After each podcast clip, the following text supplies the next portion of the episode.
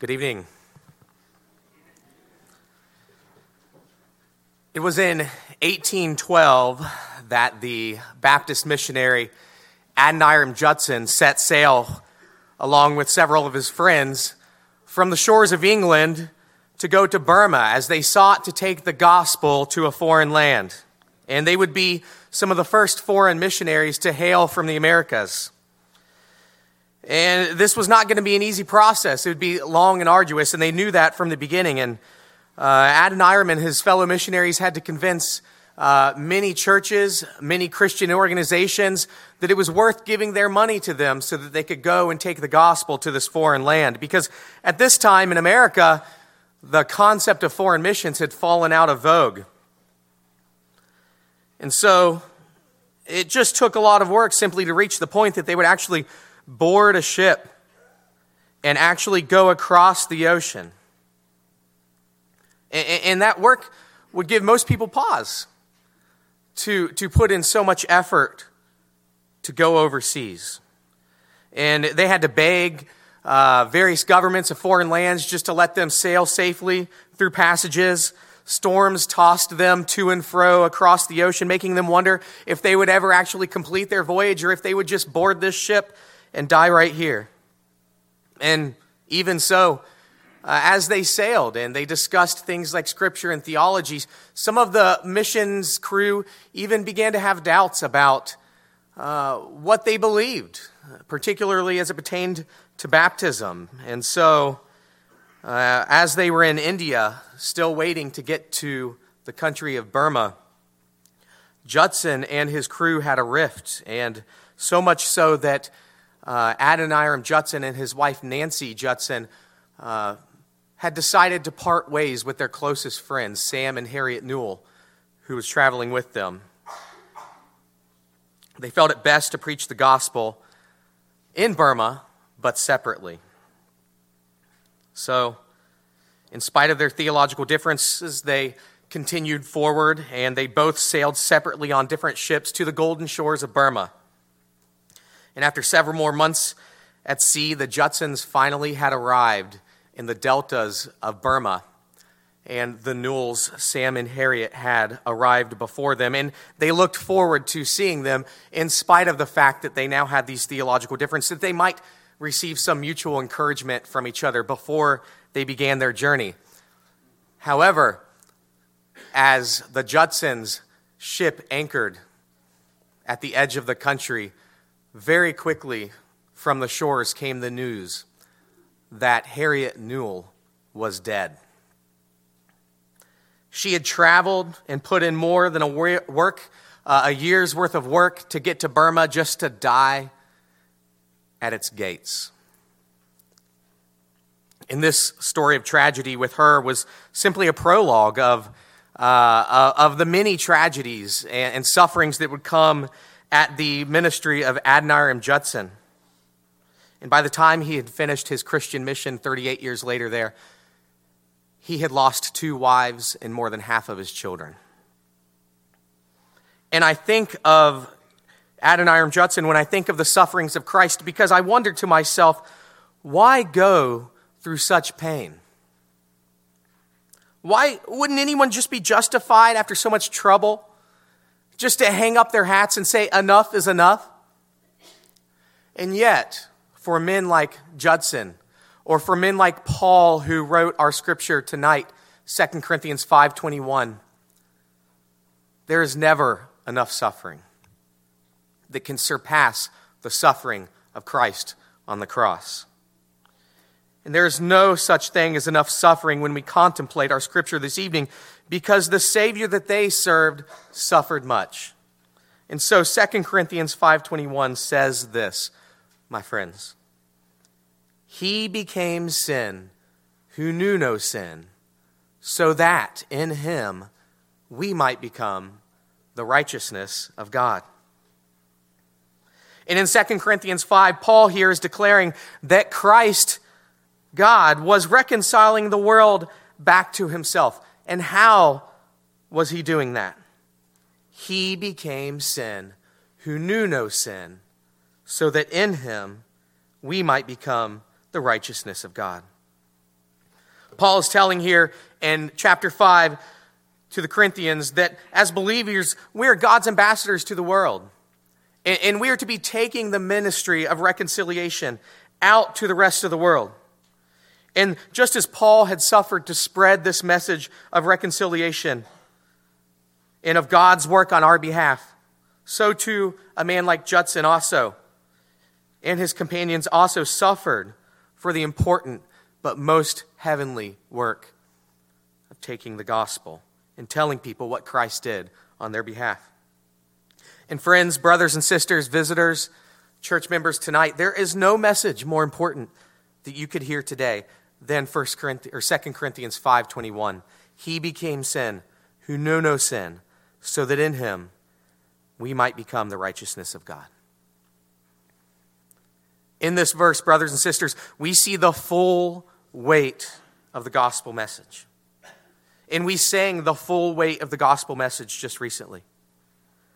On the cross, Jesus clothed himself with what we are, which is sinfulness. And he clothed us with a very important part of who he is, which is righteousness. Friends, there has been, since the fall of humanity, the very big separation between God and man because of our sinfulness. And you know this as you read Scripture, and you know this from your experience, that we have a gap and a gulf between us and God. And God in his holiness, God in his perfect justice, he has demanded a remedy for this problem. He has demanded a punishment for disobeying him. He has demanded that his glory be defended. No good and just God would allow sinfulness and a lack of justice to go unchecked. And it is the full consequences of our sin. In the full consequence of our sin, God required a penalty, brothers and sisters. But here is the Good Friday. He also provided the penalty for our sinfulness in Jesus Christ. In the verses prior to verse 21, Paul focuses on the why of salvation. You are separated in sin from God, and you must be reconciled to him. And he says, don't delay. Don't put it off. Don't wait another moment. But here in 5:21, we see the how of salvation. And so there's two clauses here that I just want to focus on very briefly in this. And the first clause is, he became sin who knew no sin. And when I read this, I contemplate the question, is it really saying that he became sin? And I think the answer is pretty simple. If that were the case, then this clause and this verse in and of itself would contradict both itself and the rest of Scripture that claims that Christ was in his very nature without sin and was in his very nature sinless. 1 Peter 2:22 says, he committed no sin, nor was any deceit found in his mouth. And 1 John chapter 3, verse 5 says, you know that he appeared to take away sins, and in him there is no sin. I think better put, this verse informs us of Christ's sinlessness, brothers and sisters. Christ lived a representative life on our behalf. He was obedient for you. He could keep the law for you where you could not. And as a human, please understand, he committed no sin. As a child, he wasn't disobedient to his parents. He wasn't naughty. As a teen, he wasn't brooding. As an adult, he wasn't sarcastic or untoward towards other people. No, he was born holy, and he was willingly obedient to the Father on your behalf. If at any point in Jesus' life he had failed to live up to the law or to the righteous decrees of the Father, friends, he would not have been able to save you on the cross. But instead, he lived a sinless life, even as he hung on the cross. So I think really what Paul is saying here in this first clause is not that Jesus became a sinner, but here with the fullest of rhetorical force, he is trying to help us understand that the massive weight of your sin and my sin and the sin of the world was laid so fully upon Jesus Christ in this moment that he could say confidently, he became sin. And in that moment, the full weight and wrath of God laid upon the Son. He took upon himself the penalty of our sin so that God the Father could be satisfied. Paul was showing us that the act of God of laying upon the sin of us all upon Jesus was so full that we could say confidently, he became sin. And brothers and sisters, we cannot miss this on this Good Friday, that the curse of sin had to be poured out on Jesus. Otherwise, it would have been poured out on you. And this is Good Friday. For those who put their hope in Christ, their sin which separates them from God is imputed onto Christ, and his righteousness is given to us. I often think as a father, I feel like my failings and my sinfulness bear themselves out best upon my children. And that I think a lot of us can feel the same way, that if we have children who whine, it's because we whine. If we have children who lash out in anger, it's because we lash out in anger. If we have children who lack trust, it's because we have broken many promises. So many times our sinfulness washes over those around us, especially people like our children.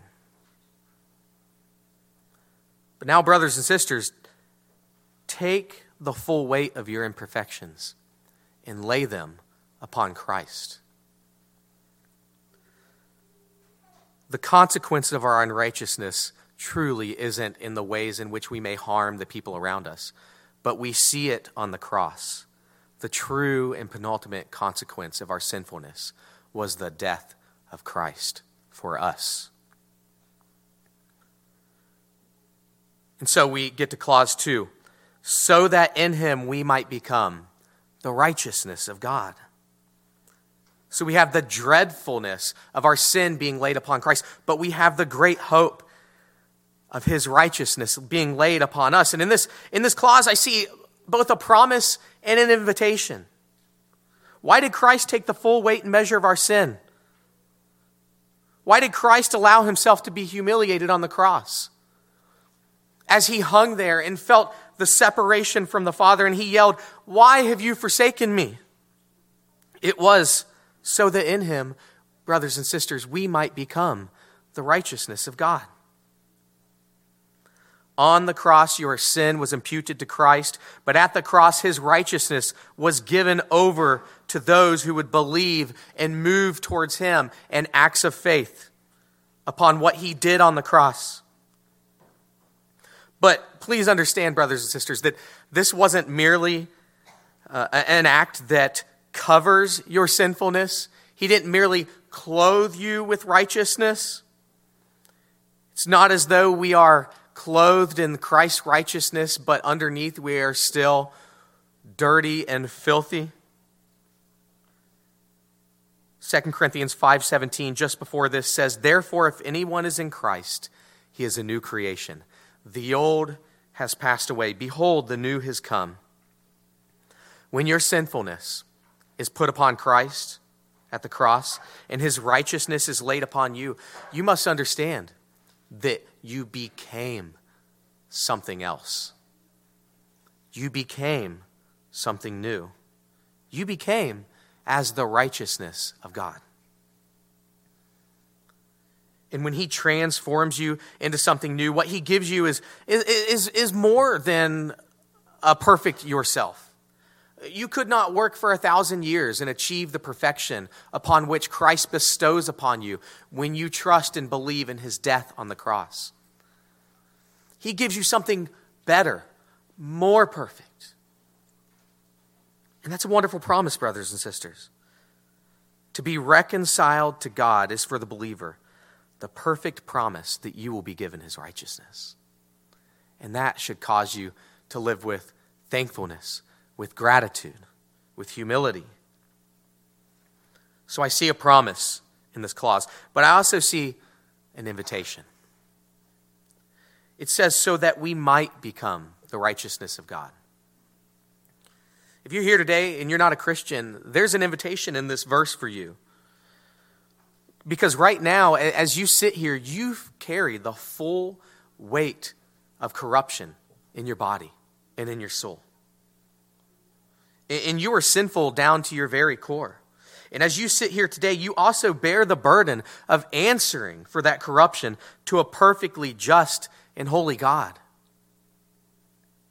The wrath that was poured out upon Jesus at the cross will answer for those who believe and move in faith towards him. But right now, if you are not a Christian, the wrath of God will one day bear down upon you. At the cross, you can trade your sinfulness for his righteousness. And so I see today good news and an invitation. And as we sang earlier, stricken, smitten, and afflicted, ye who think of sin but lightly, nor suppose your evil great. Here may view its nature rightly. Here your guilt may estimate. If you are not a believer, your guilt is very deep and very weighty. And so, receive the righteousness of God today. So I have just two applications, one for the non-Christian and one for the believer before we finish here. And first is for those of you who are not Christians, and that is that you must understand that the world that you live in, it wants you to make atonement for your sins. It wants to grind you into a powder and make you pay for every wrong thing you've ever done to yourself or to anyone else around you. And sometimes the world wants you to pay for the mistakes of others. You must now realize that Christ has already offered the solution for your sinfulness on the cross. As Jesus, or as Paul says in the prior verse to this, we implore you on behalf of Christ, be reconciled to God. But also know that the same God who requires your sinfulness to be handled also is providing you with the solution. You bring nothing to your salvation, but the very thing upon which you need to be saved from, which is your sinfulness. So today, if you are not a Christian, be reconciled to God. And then for those of you who are believers,